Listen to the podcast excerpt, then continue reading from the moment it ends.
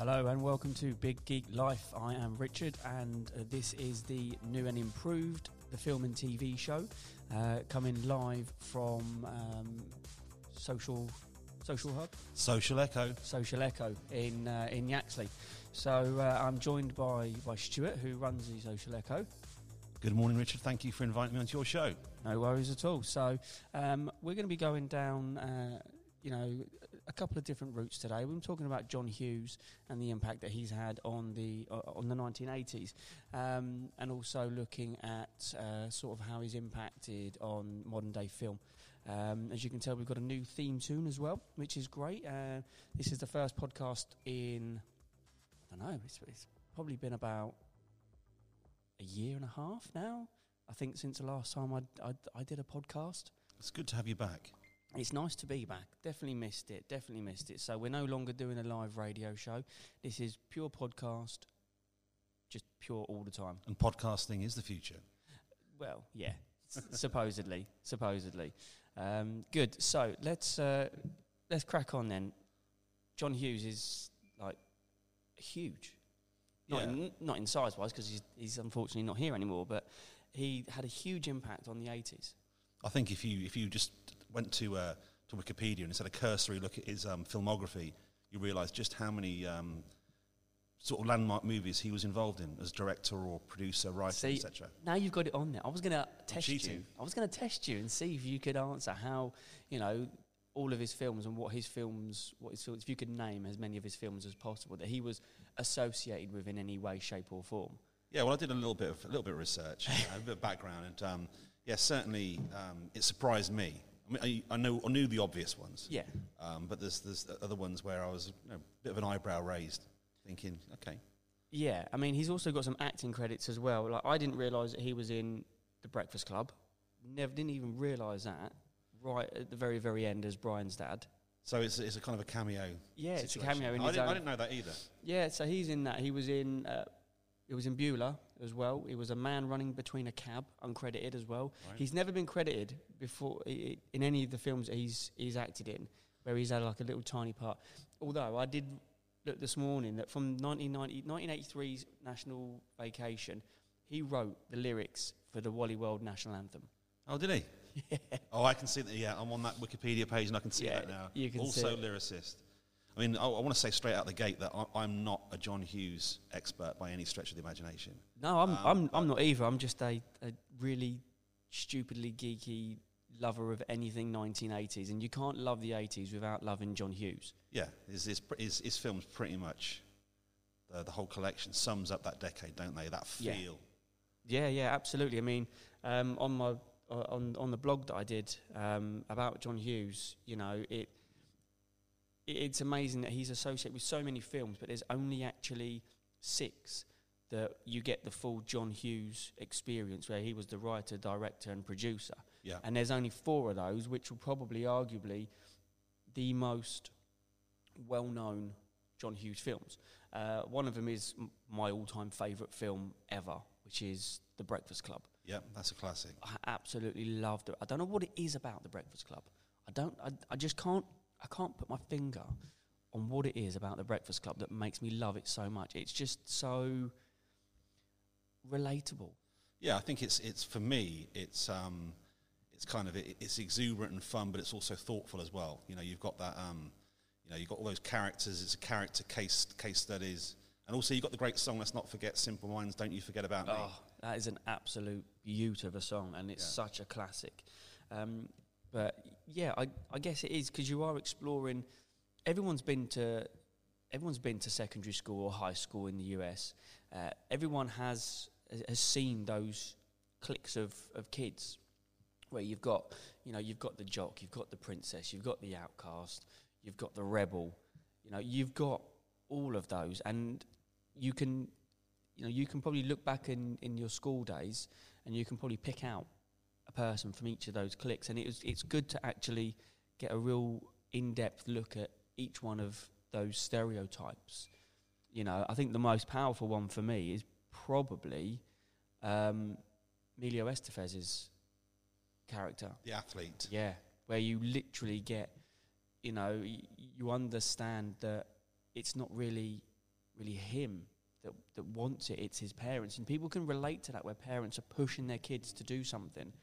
Um, you know, you've got Bender's, uh, well, Judd Nelson's John Bender, the rebel, who again has a very turbulent home life, Mm. and you can associate his behaviour as a consequence of that of that home life. Yeah, I think I think it's um, you know we talked about stereotypes, but also you know the the, the, the great archetypes, and um, it is that interaction. It is it is a case study, and it's about I guess it's really about people who have seemed to be very different finding common ground Yeah. um, through understanding, being put in one place, like in that um, under the spotlight, to find out who they really are. And it's um, it's a beauty, beauty of a film, isn't it? It's absolutely super. Yeah, it's it's superbly written. Um, it's so quotable. It's it's one of those early films that you can just quote so much from. yeah, and it's well cast. The casting is spot on, isn't it? It's perfect, and I think John Hughes has to be sort of um, how how you, know, you tip your hat to John Hughes because he was always great at at casting films. Yeah. Um, Home Alone, for instance, he wrote that in a weekend, and he was going to do it himself, but he had a good friend who had a bad film Yeah, and was struggling to find work again. So, so you know, John picked up the phone, called him, and said, uh, "Chris, I've got a film for you. I want you to, I want you to, you know, want you to direct this and produce this. Um, you know, I'll cast, but I want you to direct and to produce it." Um, that was Chris Columbus. all right. Uh, and yeah, you know, Hughes wrote that in a w- he wrote Home Alone in a weekend. Columbus changed it slightly, made some tweaks to it, um, and then John Hughes then made tweaks to that. But the original premise for it was was done in a weekend. He wrote it in a weekend, which is mind-boggling. That an entire basis of a film, which you know, Home Alone is. I know it's not the '80s, but Home Alone is probably one of the most well-known films ever. Yeah, I would say, I would say so. Um, and um, just looking at looking back at all those films, and and uh, specifically, you know, Home Alone and um, Breakfast Club, Sixteen Candles, etc. I think what's interesting is how many films have not been remade. Yeah, Um, because is it, you know, do we ask the question? Do we pose the question? Is it because these films it would be sacrilege to remake them? Um, but there's there's not there's sequels in there, isn't there? But there's there's not a, a remake of Planes, Trains, and Automobiles. no, you can't make you can't redo that because there is nobody like John Candy. Nobody. The only person that could have done a John Candy role would probably would have been Chris Farley, Yeah, yeah. who uh, yeah. unfortunately has passed away as well. But you, uh, you know, you could, you could, I could imagine them having a hack, hack at it, maybe with somebody like um, Will Ferrell. Oh God! If they if But- they but- ever did something like that with But Will it's, fe- Ferrell, it's feasible, isn't it? I mean, yeah, it's feasible that they would go down that route, but I mean, I, I loathe Will Ferrell with every bone in my body. I just can't stand him. I think he's one dimensional and he, he he just doesn't bring anything to the table. I like him, but I think, I think he's on autopilot in his last few films, and he's made a few dodgy decisions.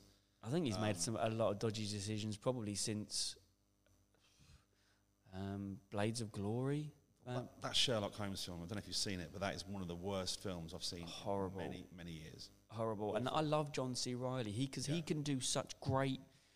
He can do such great normal films. Yeah, Stan and Ollie, the one you know um, with I Steve wh- Coogan. what a great film that is. superb. Yeah. it's absolutely excellent. So yeah, he's got he's got some range, but um, Will Ferrell, I think, has, has as as yet failed to demonstrate any kind of range. Yeah, I think the only range that Will Ferrell has is probably uh, putting his hand out to collect his money check. Well, it's a bit harsh, but D- but you know, it- it, lead, true. leads us back, doesn't it, really, to um, uh, John Candy because John Candy collaborated with John, um, uh, with um, Hughes on what, three occasions, I think. I'm not, su- I'm not sure. But, I um, think I, I think he probably did a few more than that but actually. the reason, the reason I mentioned him, him, he was a guy with range. Yes, because you know he was he was this lovable guy. He could do the slapstick, the comic stuff, but also with a he could um, uh, that heart that's Yeah. difficult to project. And he's one, probably one of the most lovable people on film, I think. yeah, he and he owns it. He owns the he actually owns the the screen when he's on it. I mean, in the, in his day, Steve Martin was probably a bigger pull than John Candy. Yeah, So when Planes, Trains and Automobiles was was written, produced, directed by John Hughes, Steve Martin was like the he was the big guy. He was he was the box office name, and you had John Candy, you know, as sort of the the sidekick. But Candy stole that film from under Steve Martin's nose. John Yeah. Candy absolutely killed it in that film. He was brilliant. He was just normal John Candy, but you can't you can't ever look at John Candy and think, oh, he's the same in every film because he's not. He's like you say, his range is so different, and I think you you see that more in the films he did with John Hughes than probably any other films. I've got I've got the list here, so I've cheated and I've looked it up. So the collaborations with John Candy, we've got uh, National Lampoon's Vacation, 83, Planes, Trains and Automobiles, 87, The Great Outdoors, 88, Uncle Buck, 89, Home Alone, 1990, and Only the Lonely, 1991. Yeah, So in different, you know, he's, he's, he's collaborating in different capacities with Hughes as director or producer or writer. yeah. So there was, there was a long-term kind of relationship um, there between the two. Yeah, absolutely. And, you know, I, I think his most iconic, for me, his most iconic role in a Hughes film is Uncle Buck. Yeah, That film, it just absolutely blew me away because it's just so good. So good. John Hughes, he, he, it's like Hughes has a, a, a, a sort of base for every one of his films. They all all very very similar. All have very under same underlying currents. They have the same underlying a formula. formula. Yeah, Yeah. and it, it doesn't seem to change. And um, it was actually John Candy that that actually helped cast Macaulay Culkin in Uncle Buck. Yeah. And then obviously Hugh saw what what screen presence Culkin had, and put him in Home, Home Alone. Yeah. But the great thing, uh, the great thing I love about John Hughes is that he let a lot of people ad lib Yeah. in in his films, um, and you know that's that's kind of where Columbus has gone down as well with Home Alone. Um, every single line that John Candy delivers is ad libbed in Home Alone Yeah. as the Polka King. That, that's all ad libbed. He made all of that up, and then he encouraged Macaulay Culkin to come up with to ad lib that infamous line. Are you thirsty? Are you going to give up or are you thirsty for more? Yeah. He made that up on the spot, and John Candy was sitting there going, "Go on, go on, you can do it. You you can you can do this," and it was just unbelievable. As I was um, talking about ad libbing. I saw a really interesting video um, on YouTube the other day, and it was it was a, it was a, well the Russo Russo brothers and some of their team talking to Mark Hamill, and they were talking about their process, and th- th- they've very much got a formula for the films they make, right down to the acts and when they're going to have um, events um, actually happening within that. But they were talking about ad libs and how they encourage the, um, the their actors to ad lib on set, you know, on, on the, the Marvel movies and they actually retro- retrospectively then change the script to fit those ad- ad libs and actually let them guide the story. And Mark Hamill was talking about George Lucas, and it was no, you, you say it as it, on, as it is on the page. Yeah, And that's perhaps, with, you know, for example, the Star Wars prequels, where you got such stilted dialogue yeah, and uninspired performances. yeah. He was, he, yeah. Lucas is a is and was a, a stickler on those films. Yeah. Um, so, looking through the filmography, then, what's, what's your standout? What's your number one? Breakfast Club. Is it? Out of Jo- Oh, all of John Hughes' films, The Breakfast Club is is my my favourite John Hughes film and is probably my favourite film of all time. Yeah. Just because it's, I, I- don't know, it just has that, it just has everything for me. It has a great cast who, in their day, was, you know, they each had a huge pull Yeah. box office wise. Um, it's got a great relatable setting. You know, I mean, I was born in '83, so you know the films. I was only a year old when the film come out, but it's it, it's just phenomenal, and the soundtrack, not just the Simple Mind soundtrack, the song, Yeah. but there is an underlying soundtrack running through the film that is so spot on. I've never come across a film that has such a great backing track Yeah. than than The Breakfast Club until I watched um, Guardians of the Galaxy. Yeah. All that's, that's another animal, but yeah, that got, that's one that's driven by Yeah, music, isn't it? yeah, but the same in the same breath, it was the first film that since The Breakfast Club that had the most perfect music to accompany the film, and it, the music was telling the story itself. Yeah. But o- other than The Breakfast Club, Uncle Buck. Yeah, that's another great film. Uncle Buck. I have to tell you, my guilty pleasure is Weird Science. Love weird science. Yeah, It's it. Yeah. It. I don't. You couldn't. just you one of those- now. You couldn't get away with doing that film now. No. With uh, you know, you, you can imagine like the out outcry now with having Kelly LeBrock in the in the shower and all those yeah all those undertones. But it, it's got Bill Paxton, so we need to be grateful for Yes. another Bill Paxton performance. Yeah. I mean, Bill Paxton as Chet is just phenomenal. He's brilliant.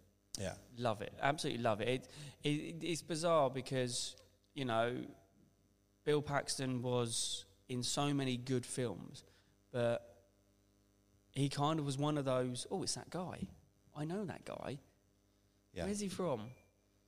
Uh, but he was always cast in. in gra- I don't think he ever did a bad film, did he? No, I don't think so. I don't think Bill Paxton ever did a bad film. no, I suppose his standouts really are um, he was uh, Aliens and um, I mean, yeah, what's, you- what's the vampire movie? Lost. No, not Lost Boys. It's going to bug me now. We'll, Um, come, we'll come back to that. Um, Is it? It's Near Dark.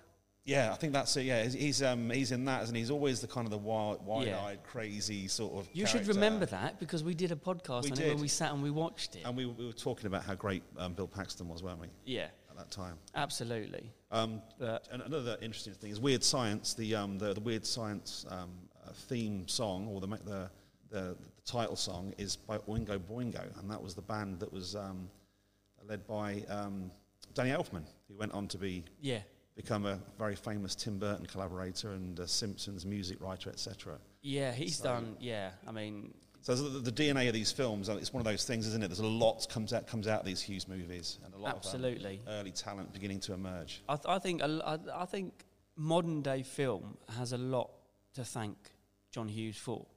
Yeah, You know, he he pioneered not only prob- arguably the perfect film formula to guarantee success yeah, with all of his films. I mean, Breakfast Club, Sixteen Candles, Pretty in Pink, uh, Bueller, they all have the same theme. yeah, I mean, even Uncle Buck to a certain extent has the same theme.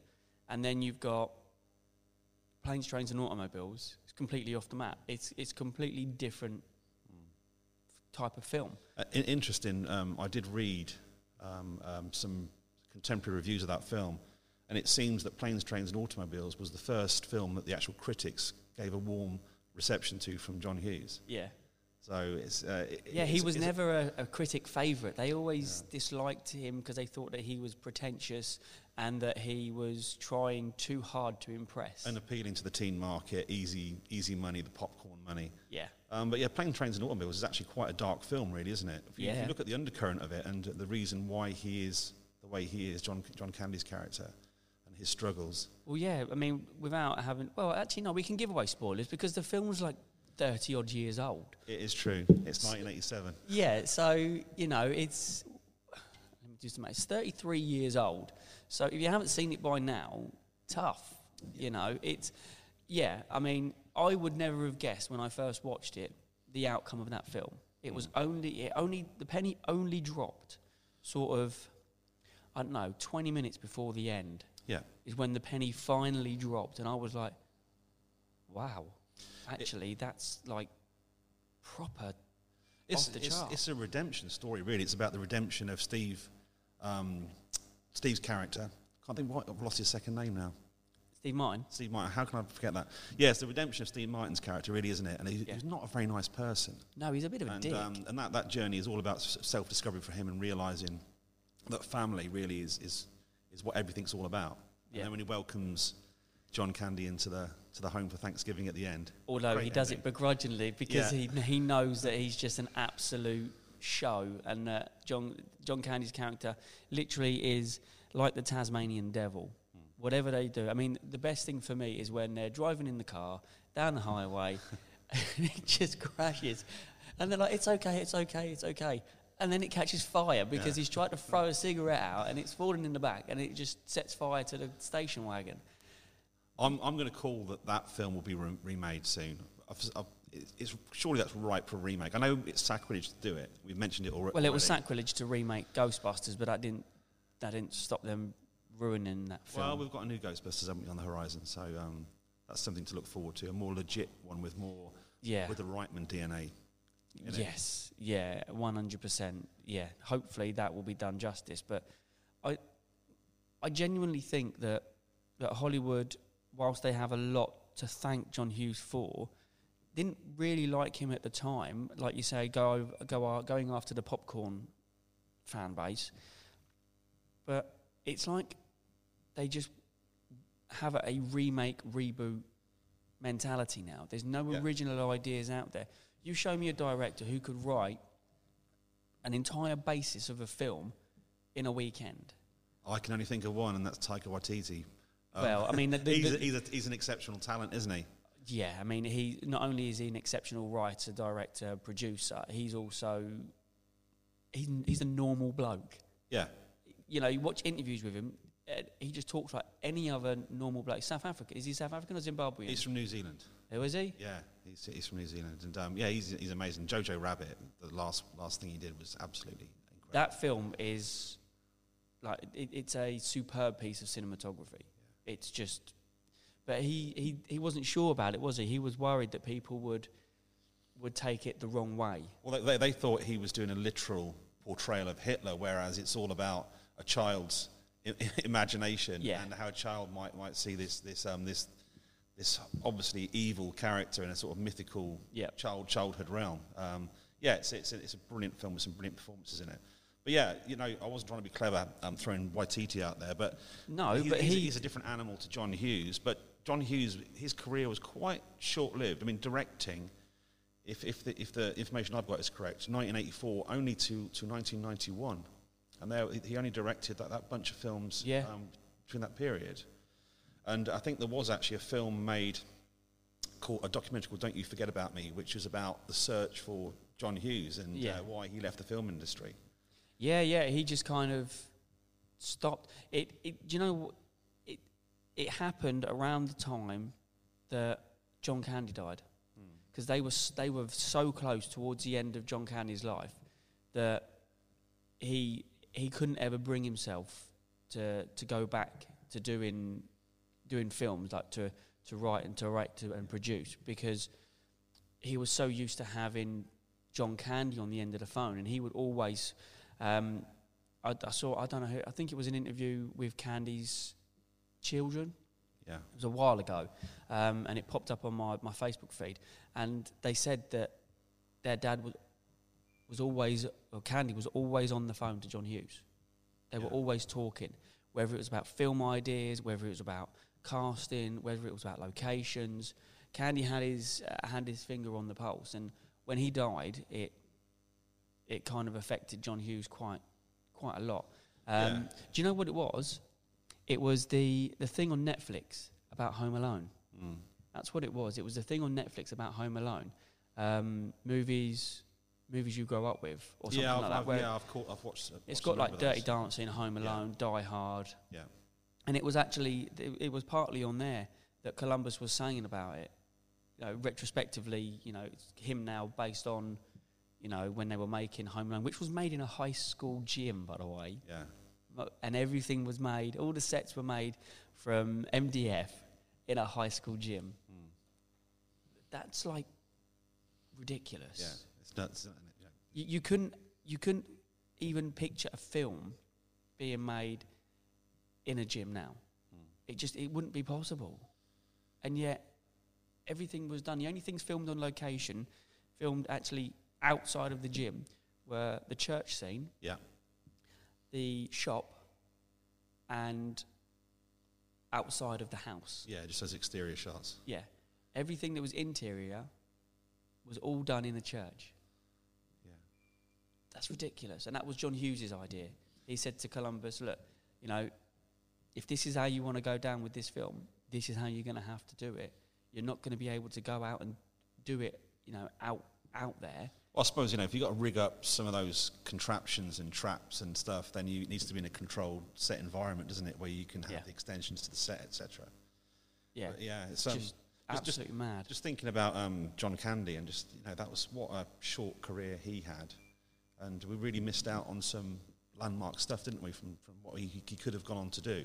Yeah, I mean, I loved him as Ox in Stripes.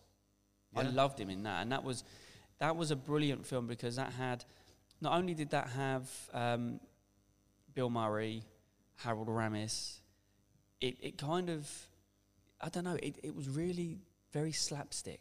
Yeah. And it was what he was best at. But he was he's quite a young bloke in that. Yeah. He's not very old in, in, in Stripes.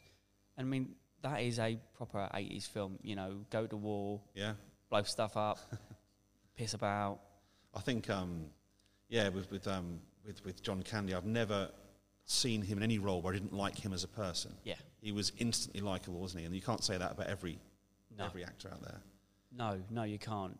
Candy had John Candy just had something about him, Yeah. you know. And I, I think John Hughes brought the best out of him Yeah. in his writing, and I, I genuinely believe that he wrote Uncle Buck for John Candy because I don't, I can't see anybody else doing that role. No.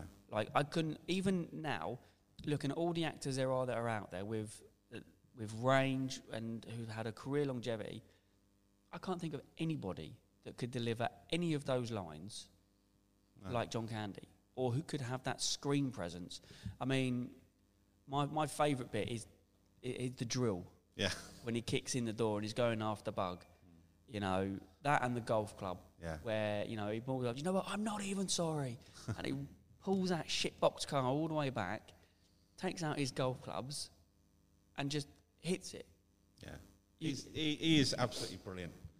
You Um, know, I'm looking back over. The, what's what are your duds? What are your John Hughes worst moments? oh, John Hughes' worst films. There are a few. Because it, Um, it wasn't all hitting the heights, was it? No, career opportunities didn't particularly like that much. Um, Mr. Mum, I didn't like Yeah. that. I thought that was pretty pretty poor to be fair. I have to admit, a lot of these films, I haven't seen all of them, but a lot of these films I haven't seen since the first time round. Yeah. Um, but yeah, obviously the, the, the Beethoven films uh, don't particularly strike me as being all-time classic movies. They're, No. they're, they're the, the dog, the St Bernard dog movies, weren't they? Yeah. Although Curly Sue, I actually quite liked Curly Sue. That's not one that I've seen, I don't think. That's um uh, that's uh, Belushi. Yeah. Which, which Belushi, John or I suppose John was? It wasn't John. It was Ja- James Belushi. It was James Belushi. Yeah. Yeah. Yeah. That and that was good.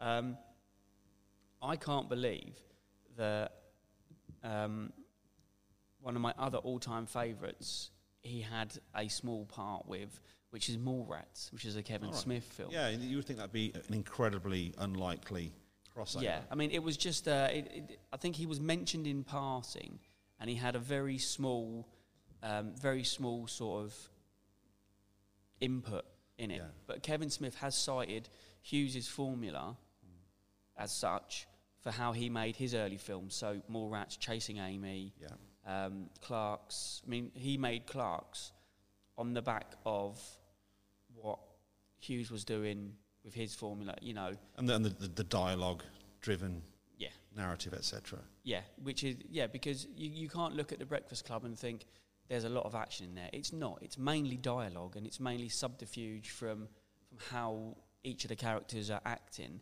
Yeah. um, and, and and how they're they're combining on screen to give that overall presence. Um, I think the person that gets overlooked the most in that film is Mr. Vernon. You know, you grab the ball, you get the horns Yeah. that that's like th- that that's epic. You, I don't think you'd ever find a uh, an, an educator who would be so aggressive as him. No. You know, but even he gets a very little bit of a backstory. You know, with the way that he was treated as an educator and the fact that he sees the youth being um, anti-establishment, anti-education, and the reason he's such a dick is because all he wants is just to help kids Yeah. but they have this I know better than you attitude, and that's what Yeah. drives him to be so disgruntled. Yeah. Which I think is, uh, you know, is actually a very clever piece of writing to yeah. because he's a sort of character in most films now wouldn't get a very small story arc, wouldn't get a um, a backstory. Yeah. You know, even the janitor in the dialogue he gives towards the end, even that is a backstory in itself, and he's in it for what ten minutes Yeah. total for the film. So, like you say they they would be set furniture. These these characters in a lot of lot of modern films where it's been stripped down to its most basic. Yeah, Yeah. Because I think I think as as films have become um, more universal, the audiences have widened up. the, the, the, there's not so much space for these nuances, is there? And there's these, these complexities and you know the exchanges of dialogue, etc. No, I mean you've only got dumbed down. You, do you know what? That's exactly how I would describe most modern films now as dumbed down. Big explosions, big actors, very little context. I mean, arguably, there are a lot of films out there that have a lot of context within them, and there's a lot of directors that do go against the grain. But I'm gonna I'm gonna pick this guy out because you know he is known as Mr. Explosion, and that's Michael Bay Yeah, all he does is blow shit up. That is all he does. You know, Bad Boys.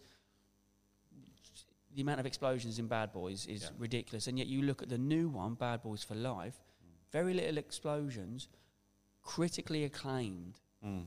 You know, not many, not many films made. What twenty years? Is it twenty years since Yeah. Bad Boys Two? You know, which was again fan driven yeah, to get it done. Wasn't a Michael Bay film. Was actually dubbed better than the original. Well, this this is the thing, you know. Going slightly off tangent from um, the Johnny Hughes thing. It's it now it is the time of fan-driven content. You know, we're seeing it, you know, with um, the, the, the Bill and Ted number three, Face Yeah. the Music. I mean, that, that's out in a month's Yeah. time. It's the Snyder Cut. These, these things, fans are calling for things, and people are actually listening. Yeah. Um, the industry is listening and realizing that, that with with, you know, with the advent of the internet, social media, fans do have a much louder voice now, and they can react and, um, Yeah. do something about it. and it. they don't need to necessarily vote with their with their bums. You Yeah. know, in terms of cinema tickets, they can literally slate on the internet, and that does more damage to credibility than anything. Yeah, um, and the, you know the, the mainstream uh, critics now are being less and less listened to, becoming less and less relevant. I mean, You know, the, the, you're seeing that difference now between what's on Rotten Tomatoes, yeah, tomatoes if you're in the US, and um, and the audience approval scores. They're, they're, they're, they're diver- there's a divergence there massively. yeah. I would love to know who sits on these Rotten Tomatoes um, panels to, to give their judgment because I tell you what, they need. I, I guarantee what they are. They're like sixty-year-old white men. Yeah, That's what they are. They're not they're not diverse enough to understand what sort of social input each of the films has yeah, and the sort of impact that it has from uh, from a non-film perspective. Because films nowadays, you know, excluding you know the big blockbusters that are either remakes or reboots, which unfortunately is the majority of most of Hollywood now. Um, there are some films out there that are like Jojo Rabbit, just completely different, and they have that that way of hitting people in certain certain ways, which was probably unintended by the director and the writer, but ultimately has that longer lasting effect. Whereas these critics are watching these films and thinking, well, it's not quite what I like. Well, it's Yeah. not really about what you like. Take the film from a from a non-judgmental perspective and a non-personalized perspective, and look at how how the how does the film come across? How is it shot? What's the dialogue like? Is the casting right? Is there anything that you can't do for that? You know, I, I can pick a TV series. TV series now, with the advent of, of Netflix and the way that goes, is you know you've got to be you've got to be really good at longevity for TV shows. Ruby Rose is the biggest casualty of that. Hmm. Had some bit parts in some films where she would rock up, do a little bit of work, get paid a lot of money, job done. Cast as Batwoman, couldn't handle it, threw her toys out the pram, and then buggered off. Mm.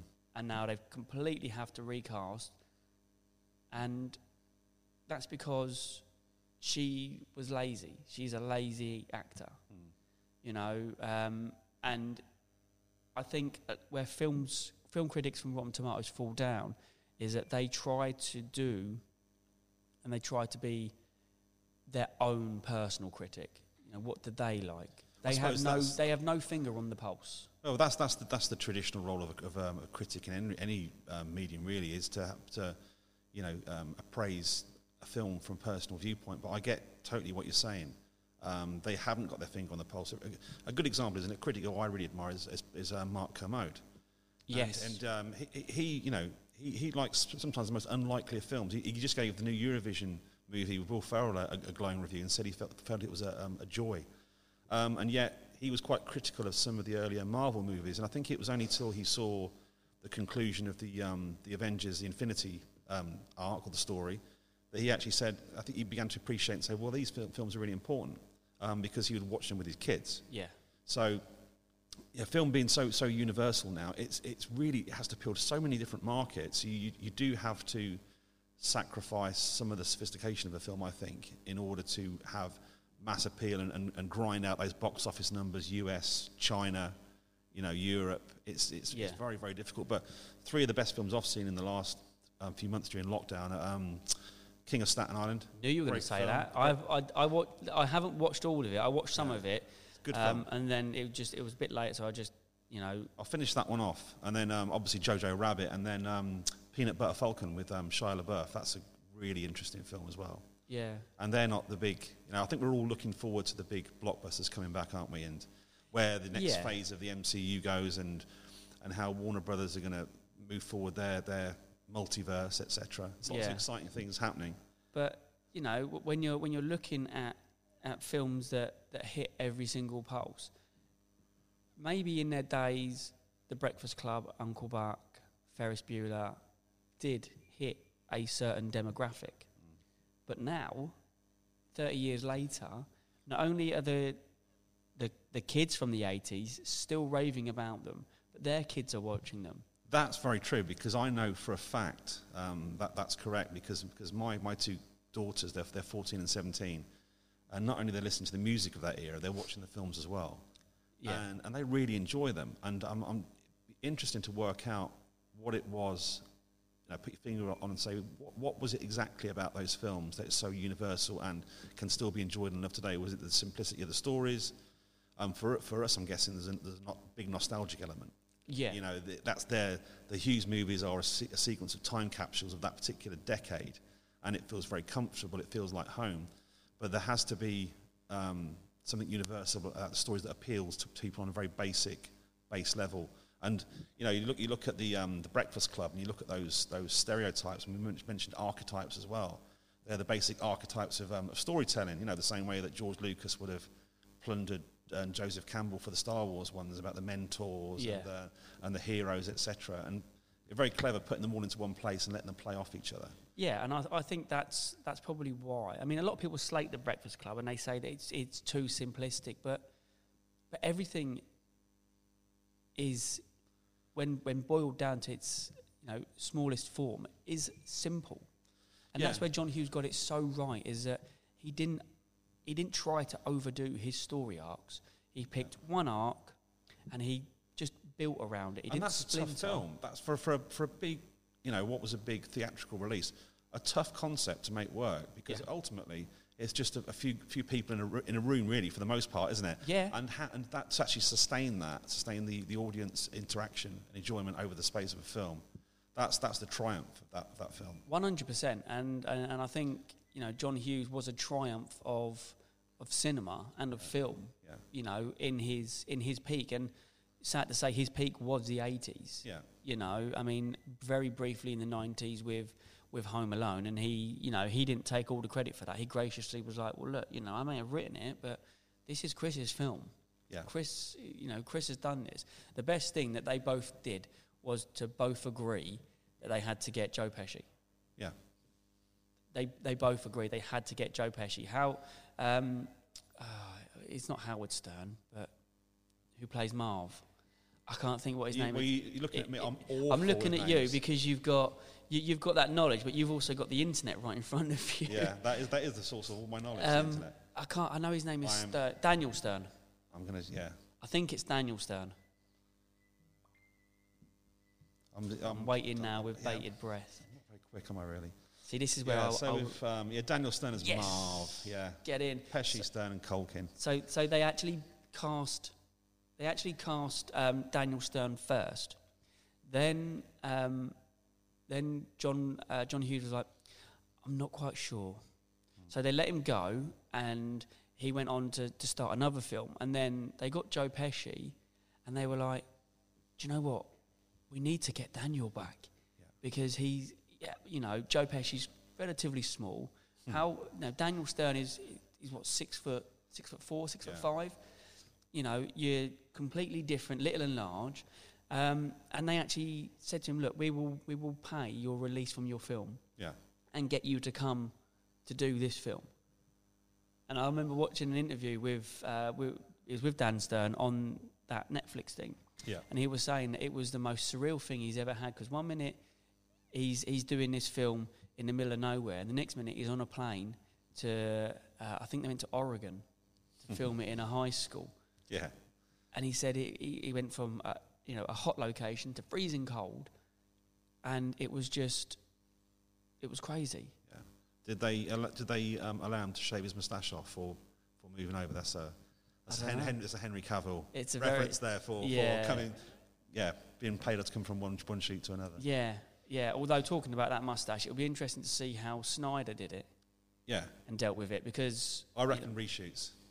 I don't know. Yeah, I, he- I think Cavill's been back for reshoots for the Snyder cut, hasn't he? I, d- I don't know. I, d- I don't know. But the Snyder cut is going to be four hours long. It's going to be epic. I think it's Yeah. going to. It, it, it may finally challenge the behemoth of Marvel. It might do. It's, it's going to be episodic, though, isn't it? HBO Max. It's going to be Yeah. broadcast in chunks. No doubt they'll release the the entire thing in its entirety afterwards. I would, I, I would want to watch that as a whole four-hour thing. I, I, I like. I don't know how how you can save it because I just think there's some fundamental casting flaws. For me, in that that film, I, I like I like Jason Momoa, and um, I like I like Jason Momoa and I love um, I love Ezra Miller. yeah, Ezra Miller's Flash. great. Yeah, quirky when he's not trying to throttle people. Well, yeah, there is that when he's not trying to. And do you know what? I, And Gal Gadot was was um, good. Yeah, I, I like. Uh, I think it was just for me. It was it was um, Ben Affleck as as Batman. See, I don't know. I, I thought Affleck was okay as Batman. I thought he was okay. I mean, he's no Michael Keaton. Yeah. Let's be fair, but you know, with Michael Keaton potentially coming back as Batman, Yeah, he's going to come back as, a, the- as another multiverse. in the version. Flash. I, I love the idea of that. I think that's. Oh, so, do you know- cool. uh, I, I I can't wait. I can't wait to see Michael Keaton pull that back on. And uh, I know we've gone completely off tangent. Oh, and- and- Michael Keaton's sort of eighties as well. Yeah, I mean Michael Keaton is is brilliant, but going off off tangent completely, I saw an interview with Tom Holland, and he was saying that when they were filming the first uh, Spider-Man, every now and then Michael Keaton would creep up behind him and go, "I'm Batman," and just walk away. That's brilliant. I, I, mean that. that. uh, you know, to be fair, I think for most people he is Batman. I've got I've got an idea for you. You mentioned um, Pesci. Um, we've mentioned um, Henry Cavill's moustache. So the Irishman technology to make Home Alone four, and they're going to retrospect. They're going to retro age, de-age, Pesci, No, Stern. No, they're not. And Culkin. Could you even It's- imagine, it- though? well, Culkin's going to be a challenge, isn't it? well, he. Uh, oh no, he's cleaned himself up now. He's um, he's regularly on. He's got his own um, vlog. He's regularly on Red Letter Media. Yeah. there joins those guys, and he's yeah, he seems really happy and he's he's got his head screwed on now. He is in a good place. He is in a good place, and you know I think um, where, where where Hughes got it probably got it wrong with Culkin was too much too soon yeah, for him. You know, Uncle Buck blew up like no one could ever think. Home Alone was probably what was it? It was the first film to ever break um, a certain amount of money box Yeah. office. Well, I think it's like 500 million Mm. something like that. Um, and and that kind of thrust him into the limelight. And he was 11 at the time. yeah. It's, it's it's no big shock, is it? You know, we've seen it before and since. The, Yeah. the, the, the pressures of child stardom from Judy Garland, Yeah, all, all the way through to you know Michael Michael Jackson and Macaulay Culkin, etc. yeah. Corey Feldman, Corey Haim. Yeah. You know, it's yeah, it, it, it is. Um, and I think that's probably where John Hughes got it wrong. But but then you couldn't have Uncle Buck without Miles and Maisie. Yeah, but then literally took taking Macaulay Culkin from that and putting him in Home Alone and making him the star yeah, at 11 years old was probably the wrong time to Yeah. do that. I think. I mean, the premise Home Alone is like one. of- It's got to be everyone's one of everyone's favourite Christmas films. I mean, mine is uh, unashamedly Elf and uh, National Lampoon's Christmas Vacation, and the original Santa Claus the movie. Um, See, I'm, I'm, I'm older, so from, from when I was a kid, it was you know there was um, reruns of um, uh, It's a Wonderful Life. I love the I love um, uh, various adaptations of A Christmas Carol, Scrooge, the George C. Scott version, yeah, I love particular standout, and I- the I love the Bill- Sim. I love the, the Bill Murray Scrooged. Yeah, I love that film as well. I, I love it. I love it. And the Muppets Christmas Carol. Muppets Christmas Carol is actually really good. It is good, yeah. I think, but, but I'll watch anything with Bill Murray in. You know, going back to Scrooged. Yeah. Um, yeah, it's, that's probably a, a, a subject for another podcast another time. But Yeah. Bill Murray is well worth talking about. Yeah, absolutely. There are some stories that people have said about Murray that are just outrageous. Yeah, But he's only, he's nearly 80. yeah. And he, he is cameoing in the new Ghostbusters film, Yeah. as I understand it. Yeah, all of them are. And Though- Aykroyd. um, Aykroyd, Murray, and um, We need somebody to prompt us on names. As we know, is it Ernie? Um, uh, yeah, Ernie Hudson. Ernie Hudson, yeah. Uh, they've also tried to talk Rick Moranis back in, but he's not having none of it. another great, um, you know, I, I, I, Rick Moranis, I very much hold him in the same place in my heart as people like John Candy. You know, kind of lovable on screen character, always good in everything they do. But Moranis was intelligent, Yeah, super intelligent, and he did the hardest thing for anybody in their heyday, and that was to walk away. yeah, But he had a very good reason to do that, yeah. Obviously, there was the, there was the family tragedy, wasn't Yeah. there? which But is why Snyder ended up giving up the He- Justice League. He was a funny guy, Moranis, because he, he was a guy who could play super smart geek, but he also play dumb as well.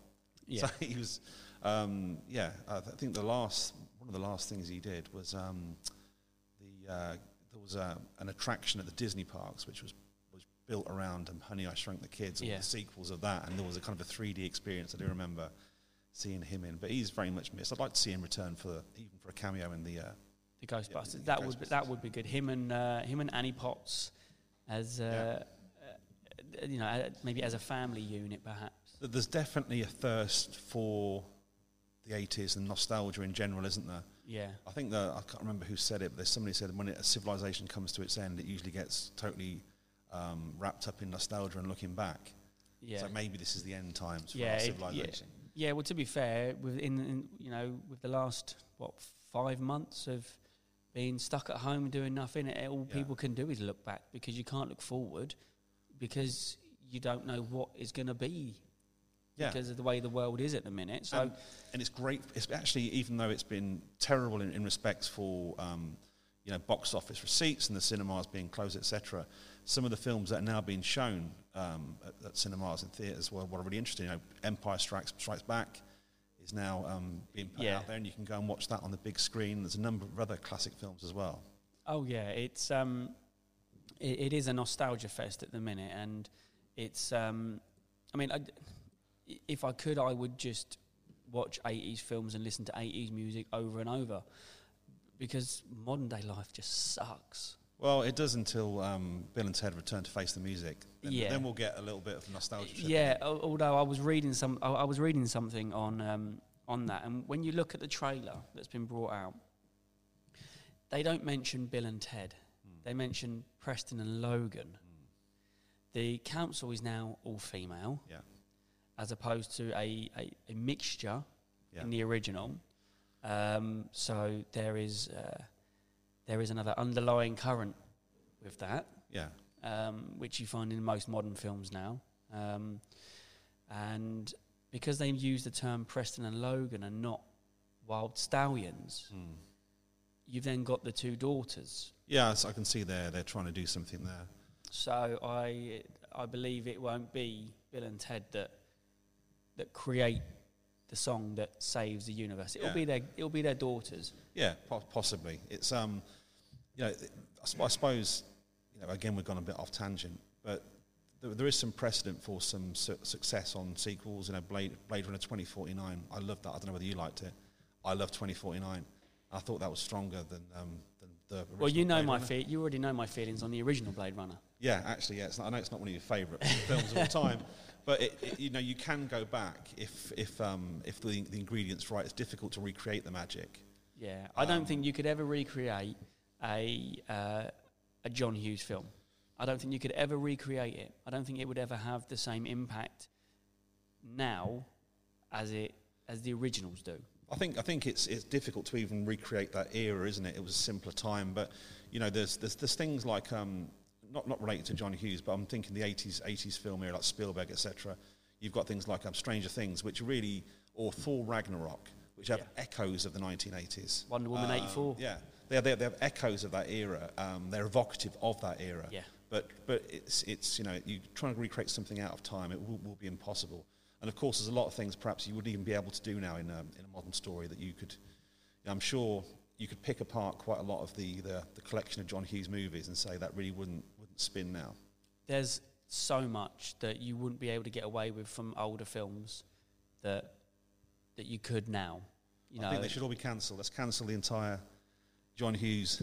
oh yeah, it's a cancel culture now, isn't it? You know, you've been cancelled. Well, you know, everyone has an opinion. Everyone's entitled to an opinion. Just because it may differ from yours Yeah. doesn't mean that it's wrong. Actually, there is. I'm looking at his thing. There, there was um, uh, a remake in there, wasn't there? Because uh, John Hughes wrote the remake of Miracle on 34th Street, so he wasn't averse I, d- to, I to don't think it. I don't think it was a remake. It was more. It was a more modern update of the original. I mean, the original Miracle on 34th Street was brilliant. Yeah, Um, the the one that he did was all, was also very good, but it was also almost scene for scene the same. So I, I, I would have to go and watch them back to back and have a look. But Scene for scene, um, you know, it's almost it's almost identical. yeah, The the wording is different because times have changed. Different words are used for different things, but but you know, yeah. I mean, I love I I, I do love the '90s version of Miracle on 34th Street. yeah. The original was And it's brilliant. got Rich, Richard Attenborough in it, so you know he, he, he's again he's somebody on screen who's kind of lovable, isn't he? Richard, Richard Attenborough. Yeah, yeah. I mean, he's the the Jurassic Park guy, Yes. and yet his brother is the uh, is the whale guy. Or Yeah. well, well, he's not. He's he's he's the he's just he's just the guy with the voice. It's just that voice could could soothe a baby crying. Yeah. I mean, you know, and to have two brothers reach that, that pinnacle of success in two different areas is, Yeah. is pretty incredible, isn't it? Absolutely, absolutely unbelievable. And you know, probably casting genius, putting in Richard Attenborough as uh, as Father Christmas. He in that. certainly looked the part, didn't he? Yeah. Yeah, he definitely did look the part. He did, and he had that persona. Hughes was always good at, at casting, at casting people. I mean, Molly Ringwald, Ally Sheedy, brilliant people, brilliant, brilliant young, but not too young, because they obviously then did. I mean, Ally Sheedy sort of went. She she kind of went full full character, didn't Yeah. she? She kind of went off on her own little thing. Judd Nelson kind of went. he a was bit he was on, on the high for quite a long time, wasn't he? yeah, and he still he still lives off that now, and rightly so. John Bender is probably arguably one of the best film characters. Is he, is he active on the um, on the, the, the con circuits and stuff? Is, he- is he out there? do you know what he he very rarely does cons. Molly Ringwald doesn't. Emilio Estevez never will, never has. Um, it would be great if he could, especially with the Mighty Ducks coming back Yeah, as a TV series. yeah. I wasn't even aware that's that's going to be a Disney Plus. It's going to be a Disney? Plus TV uh, TV series. Yeah, he's coming back as Gordon Bombay. Yeah. Um, but yeah, I mean the money they threw at him for that. Well, there's there's a thing there's a big, big thing with Josh Gad etc. on YouTube now, isn't there? With these reunited kind Yeah. of things. So I, I don't- I don't know if they've done any John Hughes reunited. Do you know they, what? did Ferris Bueller. He They actually did. They did yeah. Bueller. Yeah, they did Ferris Bueller. Um, but yeah, it would be nice to get to get the Breakfast Club or Pretty in Pink or um, Sixteen Candles. Yeah, I mean, I would love to. I, I would love to see Jon Cryer yeah, after his turn in uh, in the CW Arrowverse as, as Yeah. Lex. I would love to see Jon Cryer again yeah. talking about Ducky yeah. because I mean Ducky is actually quite a an affable character. Yeah, I guess he was. You know, you always had that type of character in, in high school. yeah. You know, cocksure, shy, a um, little bit full of shit. yeah. But you we, know, we haven't mentioned Robert Downey Jr. in Weird Science yet, have we? As the as the baddie, uh, no, no, we haven't, and probably not his. Probably not his best thing. I mean, he is a really green Robert Downey Jr. in that film, isn't he? yeah, Yeah, very, very much. I mean, you know, for Robert Oh. Downey Jr. had his had his problems after that sort of era, and Yeah. you know, he's probably the the best. Uh, what's the word I'm looking for? He's the best. I can't think of the word now. He he epitomises redemption. Yeah. That guy, you know, saved by a beautiful woman, Yeah. given a chance by Jon Favreau Mm. as uh, as Tony Stark. There's, there's a really interesting um, uh, YouTube video out there where Mel Gibson, obviously, another guy with a very checkered past, and some of the things he said are pretty unforgivable. Yeah, But there's, um, there's a thing where, um, I don't know how long ago it was, but, but Robert Downey Jr. is on stage and he's talking with Mel Gibson in the wings at some awards ceremony. He said, he said when he was at his lowest point, Mel Gibson um, helped him through, and he talked about hugging the cactus, basically, you know, getting all that out of you. And um, and uh, and he said Mel's hugged the cactus for, for too long, for too long. And he said Mel always said um, when he'd help me out that I would try and help the next guy. And he said I never thought the next guy would be Mel Gibson. Yeah, So, you know, he's, he's kind of, he's, yeah. I think some people are perhaps more easy to f- forgive for their sins than others. Um, you know, it's, uh, Robert Downey Jr. could have been another Martin Sheen, couldn't he? yeah, Or he could have been, you know, been on a destructive path of Mel Gibson. Um, but yeah, his redemption is, um, certainly um, the, the theme of, of his career. yeah. I would- would say as well, one thing we didn't mention when we're talking about um, fan power and 80s nostalgia is Cobra Kai. Oh my God! Because yes. that's another one, isn't it? That's that's been a massive success. The fir- I think the first two seasons. I mean, seasons went you- out on YouTube- Red or, or Yeah, it was on the YouTube Premium Yeah. like thingy, but they've sacked it off. Have Like, they? Yeah, they've sacked it off. They've sold it to Netflix. Oh, but it's still going to carry on because I need Yeah, I need to see the next one. the No, next one. Net- Netflix have, have picked up season one and two, and they've paid for the rights of season one and two from YouTube. YouTube have now closed down that that aspect of their Yeah, of, of, of their. I think it was corporate. YouTube Red. It was called originally. Something it was, like and that, It had yeah. its original programming, but it was it was pretty dire. It would have original um, original um, films with people like Logan Paul in there and, and YouTubers. Yeah. Whereas I'm, I'm, I think it's probably safer in the hands of, of Netflix. Do you know what it is? And season three was already complete. Yeah, was it? It's already complete. Yeah, I, I want. I want and it's all ready to go. I need to see what happens. And I can I just say that since watching Cobra Kai, I've completely changed my view on the original Karate Kid. Yeah. which again, which was again set in the eighties. Are you going to say Daniel-san was a little bit of a bully, really, when he was on the beach and stuff? He wasn't as quite squeaky clean as a good guy. Daniel LaRusso was a dick. Yeah. He was he was literally the worst kind of passive aggressive in, interloper, I would say. Um, you know, and Mr. Miyagi was actually, you know, a child beater. Yeah. Really, Yeah. you know. Um, and I, I, think Johnny actually got. A He was bullied. really- Johnny was really bullied, wasn't he? He was. He was a. He was a kid who'd been bullied, and um, by his mentor. but also by his parents. And again, you know, it's that product of environment. Yeah. As a character. And, and it's, it's interesting that it was successful because they understood that that when they re, when they um, made Cobra Kai, this the TV show. Yeah. They tried to flip it. And, and you got two guys who are essentially heroes. I think in Cobra Kai, Johnny comes across as, a, even though he's a heavy drinker, Yeah, yeah. he's he's coming out with inappropriate stuff and he's he's beating people up. He's the guy that you're rooting for in the in the Cobra Yeah, Kai yeah. show. And he, he is, for, for want of a better word, he is a good guy. Yeah. And uh, uh, the good thing about him, uh, you know, uh, as a character, is he is still stuck in the 80s. He's never progressed with modern times. Whereas, you know, Daniel LaRusso is a, you know, multi-millionaire, owns several car dealerships, believes his own hype, lives off the, um, of, of the bonsai tree of Miyagi and, uh, and everything. Whereas, uh, you know, Johnny Johnny is- Lawrence is, he reminds me a little bit of, of the the way they portrayed him in um, the uh, World's End with with um, Simon Pegg's character. Yeah. he's a guy who's still got the same car that he had Yes. all those years ago, and he's living in the past completely. Absolutely. He doesn't understand technology. No, no. But what's so endearing is that down at its base, it's, he's a very simple character. He just wants simple things. He wants something of his own. He wants to be successful without having to to be a bully, without having to to bully his way. Because all he's ever grown up knowing is fighting, and he doesn't want to Yeah. do that. He wants to impart his knowledge onto others, and I think William Sabat is it William Zabka? Yes. Yeah, he has done brilliantly at keeping Johnny as a as a linear character. Yeah. Um, and, and- and the same for um, Ralph Macchio.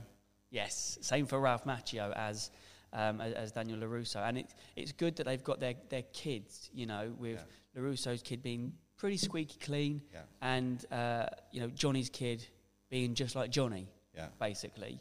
Um, and the great twist, if you if, if you haven't seen it, I'm going to ruin it for you, is Michael Kove coming back as uh, as the Cobra John Kreese. as Kreese. Yeah. Yes, And it, doesn't he, he's a guy who's knocking on. He still looks quite good, doesn't he? he still looks he still looks good for a, for a guy in his what seventies. He must be, but he's still got that kind of menace about him. Yeah, he's got that real. And when he first come on on, on screen and you saw him, he- that presence was Yeah. there, and you could. The good thing is you could see um, Zabka's reaction as as Johnny to Michael Kove. And it was he, he reverted to being a child almost, didn't he? exactly. Yeah, Yeah, He, he remembered, God, this guy. Yeah, Um, but but you know, also what's what's fun about it is they explore Coe's character and they make and they kind of like make him um, give him a little bit of a sympathetic edge as well, ex-military. Yeah. You know, that, so PTSD. Yeah. so it, it's you, they're playing with with the, the, the black and white of the Yeah. They're quite simplistic, weren't they? The the, the, the first. They were. They were very one-dimensional. But what Cobra Kai has done amazingly well, and I and I have no doubt that Netflix will move it on another notch, is they have given the one-dimensional characters a three-dimensional feel, and given them a, a backstory, given them um, a way forward, and it plays on that nostalgia. Yeah. You know, um, I mean, people don't remember Miyagi Do, but they remember Cobra Kai. Yeah. And they remember the snake. They remember the strike first, strike hard, no mercy. Yeah, wax on, wax off. I think. I think. Um, is it safe to assume that, or is it is it a safe bet to say Elizabeth Shue will return for the next Uh, series? If she does And- not and return, I will and they're- be. They're, going to fight over, aren't they? And wouldn't that be great? I mean, yeah. I mean, LaRusso's, you know, punching anyway Yeah. with his wife Yeah.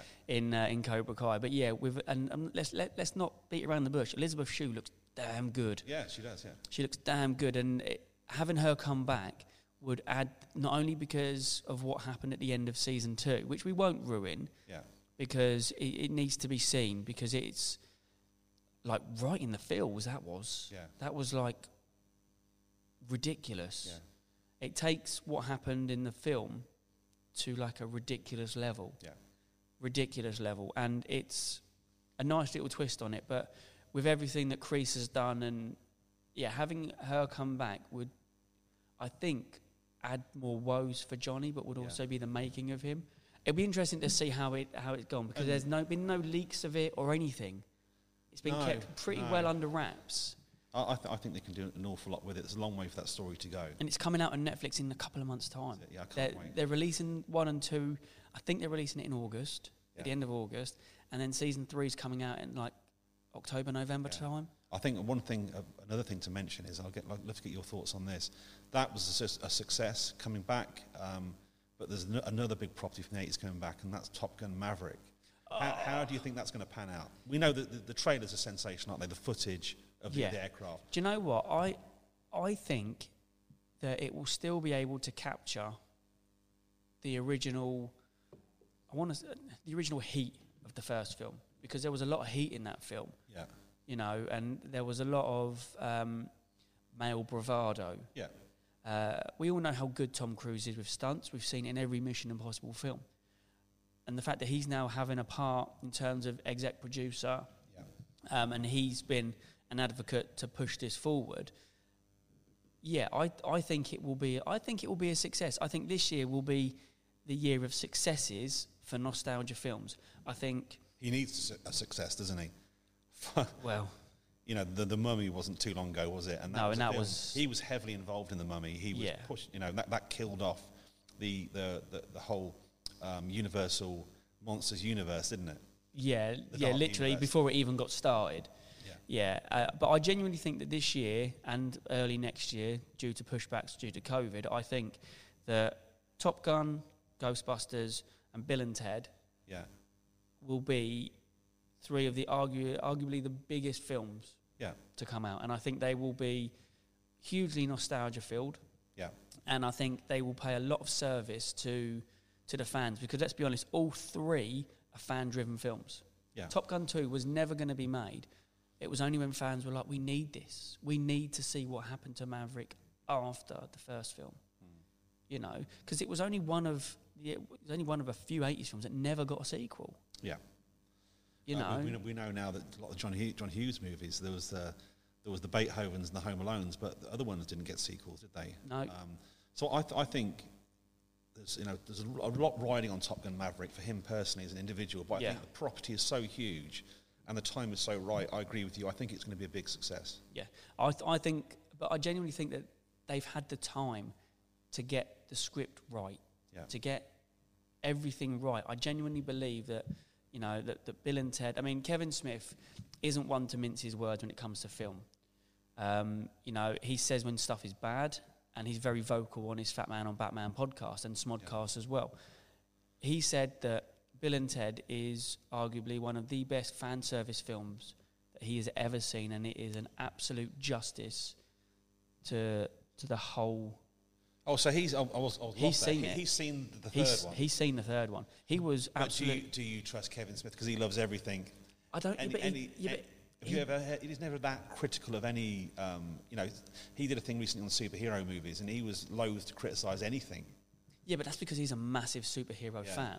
When it comes to films, he's never been shy of of- of putting films down and voicing. You know, he he he wasn't happy with some of the Star Wars films, and he, he was happy to voice his opinion. I I mean, he was absolutely high as a kite, and he's always high now. He he because it's legal in America, they can get stoned all the time, and he watched it absolutely stoned, and then he watched it when he wasn't Yeah, when he watched it with Jay, and he said, watching it when he was stoned was good. Watching it when he wasn't stoned with Jay was better. yeah, He said the film was an absolute triumph. yeah. I mean, and, and death returns. And Death So what? So what more could you want? I mean, yeah, just Death was probably the best character from Bill and Ted Yeah, too. I think. So fun. Rewinding back to Top Gun Maverick just briefly, um, I can see. I'm, I'm, I'm looking over the cast list now, and it's great to see Ed Harris on there. Yeah. No, Miles Teller. I like Miles Teller. Yeah. Whiplash is a brilliant film. Um, Jennifer, although Miles Teller was he was in the new fan, the last Fantastic Four, wasn't he? Which was a shame. He, he was. Um, but, but also I can see on there Val Kilmer is is in, in the cast. So obviously it's He must be back as Iceman then, although Yeah. he's had his struggles recently. Yeah, he, so he has had. Um, he recently re- um, released a book, didn't he, um, uh, about his his struggles and his. r- He's had so many romantic relationships with so many high-profile women. But I think over the last few years, he's certainly been out of the, the limelight. And there, w- there was a mooted um, Willow TV series, Yeah. Um, which was which talked about, and he could come back. Was it Mad Martigan? Mad? Mardigan. Yeah. Mardigan, you know, that, that, that would be nice. And I know he's had lots of health problems. Yeah. But what, in whatever capacity he is able to see in this film, it wouldn't really be complete without having him in there. No. I think in the same way, you know, I'm not a fan of Rise of Skywalker. I didn't like the film, but I kind of got a kick out seeing Billy Dee Williams back, even As though Lando, He, and he's had yeah. his health problems, but Yeah. it's still nice Yeah. to see these guys return. Um, but no, but no Kelly McGillis. Well, no. Is that a little bit wrong that they're, they're not featuring in the film? I don't think so. Is that, is that not a bit of a, without getting too political about it, you know, she's uh, the, the lack of roles for older women in Hollywood. And I, th- I see they've cast Jennifer Connelly as, the, as I guess, the, the, the love interest.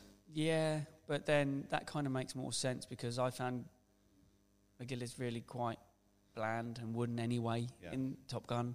So I don't think it's a it's an age thing. I think it's just the fact that I don't think she would fit. Oh, I've got, I've got some. I've got a little bit of uh, information on the casting of Val Kilmer.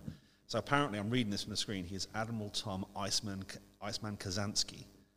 So is that a, f- a f- a fellow instructor and friend, former rival of Maverick, and a four-star admiral and chief of, of naval operations. So, So he's- I- he's gone I- right to so the top. Iceman's gone right to the, the top. top, and, and, and that's that's another where they flipped flipped the, the script on a little bit on um, on the uh, Cobra Kai. It looks like in this Iceman has made it to the top, but as you can see from the trailer, it appears that. That the Maverick is still the Maverick, and he's still kind of like he's not an admiral, is he? In, in the trailer, Yeah, no, And he- he's- he doesn't just- play ball, does he? No, he doesn't. No, he doesn't. And, I think he wants to fly. but that is and again, a fundamental base which Hughes got so right was simplicity. Yeah. Maverick just wants to fly. Yeah. So, you know, I, I think it will be a triumph. I think, you know, sacrilege if they ever did reboot and remake any one of Hughes's classics. I can't see. What I can't see it, but Is there anything in the Hughes catalogue which you think could have a sequel? I mean, what about throwing it out there, a sequel to The Breakfast Club? Looking at these guys and where they're at. no, because then it would just be a sh- it would just be Stranger Things, because they'll just take all of the kids from Stranger Things and stick them in there. Yeah, and what I'm thinking is t- the characters now, the actors as of their age now. Oh, could you even imagine? And a reunion, like the the, um, the the breakfast reunion. You- it's their kids that imagine get dragged into it, but then they don't they don't do that sort of detention not in schools it- anymore, It's not do that they? sort. You know, it, it was that the, the Breakfast Club was a sort of introspective character study, and the only way you really could follow it up was by bringing those characters back 36 years later as older people yeah, in their. You but know, then high school life, then and now, it's completely different. There isn't really detention anymore in, in high schools. I guess you know it's more a case of It would be. Oh, they'll do it as a school reunion. So these guys would come back and they'd, they'd go. They'd come back to school reunion, same school as, as these people now in their fifties. what in Shermer, Illinois, Shermer High School. and talking about where they've got to. I don't know. I don't know It what John Hughes' fascination was with Shermer, Illinois, but No, I don't. I don't. because because I mean that that was made um, in Dogma as well. yeah, Um, Jay and Silent Bob make a make a reference to John Hughes yeah, in Dogma when they say that they, they jumped on a bus to go to Shermer, Illinois because of 16 Candles, because Silent Bob gets all teary about it. they wanted to go to Shermer, Illinois to Shermer High School, and, uh, and guess what? It doesn't exist. yeah. Yeah, he had a, he had a fascination with, with Shermer. All right, just one one last thing. Is there um, a uh, a sequel to Ferris Bueller's Day Off? Because Matthew Broderick, you know, he still looks good. Um, He, he's like Paul Rudd, just doesn't get anything, although probably wouldn't let him anywhere near a car. no, there's um uh, on on their reunion, um, they had Alan Ruck on there who played Cameron, his Yeah. his, his counterpart sidekick, and he's he, he looked a lot, he hadn't as a, his, the aging wasn't as graceful as it was with Matthew Broderick. Yeah. Put it that way. Yeah, he doesn't. Look, he doesn't look good. He doesn't look good. Um, I, I don't know. Maybe they could go down a Cobra Kai type thing and have Matthew Broderick's kid trying to pull the wool over. Are we saying a um, a Netflix um, Ferris Bueller's? Could you even imagine? series. Could you even imagine?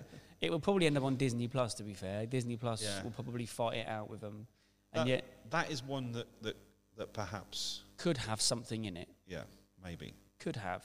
I don't know, but you know we can take it as a testament to the films that no one has tried to do a remake of. all right. I've got I've, I've, come, I've come up with a plan Rich that you'll you'll like this or you'll think it's the most stupid thing ever they create a John Hughes multiverse where they, they blend all the characters from the films in. This they go the same way as Marvel and DC the John Hughes multiverse and they can they, they mix them all in all these characters I mean, what as modern day as as, as their now they bring back all the all the, all the surviving actors so Culkin comes back and um, you know Culkin crosses over into the um, into the weird science Could you even imagine? My God, that would be that would probably be like Ready Player One. Yeah, and then obviously you'd have, they'd have the dog, have Beethoven in there as well. Yeah, no, we probably could forget Beethoven. Let, let's uh, let's forget that because that was uh, that was a steaming pile, wasn't it? It was, it good. Unfortunately, it was that was aimed purely at kids. Yeah. that film, and that's where uh, that's where he got it wrong. He wasn't aiming at teens. He was aiming at young kids, young families. But having said that, the, the first one was was no doubt really successful because it wouldn't have spawned those sequels had No. it not done so. So it's a win in a way at the box office. Yeah, yeah, but you know the the actual proper Hughes fundamentalist films haven't been touched, No. and and I pray to God that they never do. No, I, I, I agree with you. I pray to God that they never do. Um, I, I would say, um, in summary, I need to watch more John Hughes movies because I'm, I'm looking through that list and um, we didn't really have much um, notice that we are going to be talking about John Hughes. We mentioned it in passing, but I'm going to I'm going to go back now and, and have a bit of a retrospective. yeah, I think I, I think. I think you should. I think you should. I think yeah, there, there's a, a lot on there that you should watch. I mean, I, I I probably watch The Breakfast Club at least I don't know once a week. Yeah. Sixteen Candles I watch every now and then. Um, I think Pretty in Pink I've not watched since it was re- the original release. Should watch that. I like I do like Pretty in Pink. I think it's good. I think it's a good film. Uh, Planes, Trains, and Automobiles I watched three nights ago. Yeah. Um, because it was on the telly. Oh, It's such a good film. Such such a good film. Uh, Uncle Buck, I will literally watch whenever it's on TV. Yeah. I will watch it. No matter what else is on, I will watch Uncle Buck just because of John Candy. Yeah. And Home Alone, obviously, every Christmas, watch Home Alone. The score, phenomenal. And um, he, he also, according to my my screen here, he he um, was executive producer on uh, 101 Dalmatians, um, and also writer. So he, he was, you know, with the with the um, the trend now to remake live action versions of all the Disney movies. You know, the Mulan, Mulan, Yeah. Beauty and the Beast. He was actually there. That that was done in 1996. Yeah, yeah, he's he he did it. He did it first, didn't he? Yeah. Well, I, I'm not sure. Maybe maybe people could email in if they if, and tell you if there's if there's any other live action versions there might Disney be. movies. There might be. They can find us on Facebook. Uh, you know, the rebranding is now complete over all social media. It's just at Big Geek Life. So that's on Facebook, that's on Twitter, and on Instagram as well. Um, the Facebook page is full of memes now, um, and it's pushing 5,000 people now, 5,000 likes, which is really good. Um, a lot of tie ups with a couple of other geek pages as well. So um, the new way we can do it here, we'll have a lot of people who can phone in uh, via Facebook or WhatsApp or whatever, and uh, have a, and have a good old chat and a good old chinwag, which will be good. So, um, so yeah, it's been good. It's been it, it's, it's been much, nice yeah. to get back, and it's it, it's an hour and twenty minutes that's just flown past. Really? Yeah, an hour and twenty minutes that's just flown past. Yeah, I've enjoyed it. Thank you very much. No Richard, worries for at all. inviting me on your show. No worries. Uh, thank you for letting me use all your gear. That's all right. Let's hope the um it's recorded. Yeah, let's let's let's, let's, let's we'll find out. Yeah. We'll find out. Uh, until next time, guys, take care.